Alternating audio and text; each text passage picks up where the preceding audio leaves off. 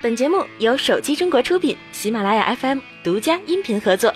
上周关于麦当劳改名的新闻冲上了各大媒体头条，刷爆了朋友圈。这名字改的是相当简单粗暴，金拱门 logo 确实就是个金色的拱门啊。麦当劳官方也正式确认了这个消息，并表示改名的只是证照层面。二零一七年一月九日，中信集团旗下的中信股份、中信资本控股、凯雷投资集团和麦当劳联合宣布达成战略合作，并成立新公司。新公司以最高二十点八亿美元的总对价收购麦当劳在中国内地和香港的业务，后者将成为麦当劳未来二十年在中国内地和香港的主特许经营商。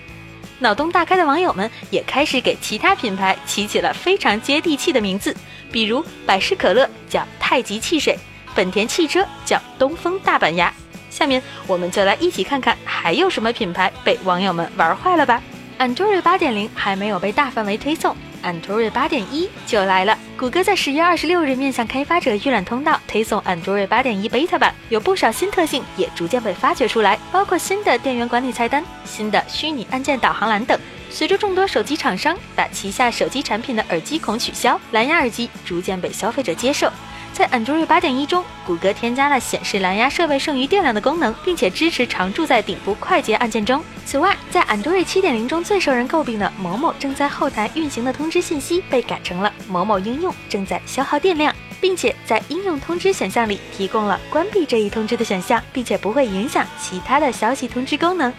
相比销售惨淡的 iPhone 八而言，iPhone Ten 的预购可以说是十分火爆了。预购正式开始时，苹果商店一度出现了无法正常显示的问题，仅用五秒，天猫的首批 iPhone Ten 现货便被一抢而空。有不少用户表示抢到了 iPhone Ten，但发货时间从十一月三日起往后推迟了三到四周或四到五周。开卖近五十分钟，包括预售在内的销售额便超过了去年 iPhone 七首发前天。iPhone Ten 的火爆，当然也少不了炒价的黄牛。有黄牛称，官方售价八千多的 iPhone Ten 要在十一月三日发货当天拿到，需出价一万七千二百五十六元；而十五号拿到货要价一万四千元。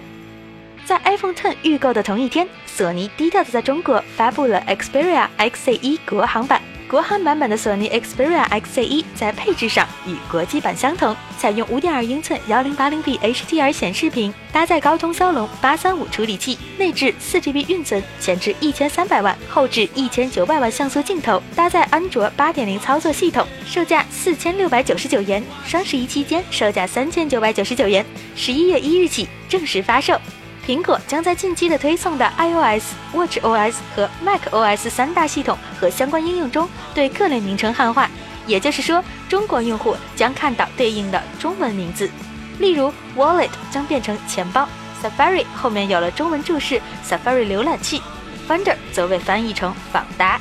这一次的名称更新分为 App 类、功能类、系统类、ID 相关类、Air 相关类、Touch 相关类。Magic 相关类、Time 相关类和硬件相关类，涵盖了几乎所有的苹果设备平台。这么大的工作量极其不易，既要简洁易懂，又要信达雅，像隔空投放、雷劈等，就让人不明所以了。不知道各位网友对这些翻译怎么看呢？好了，本期的节目就是这样啦，我们下期再见。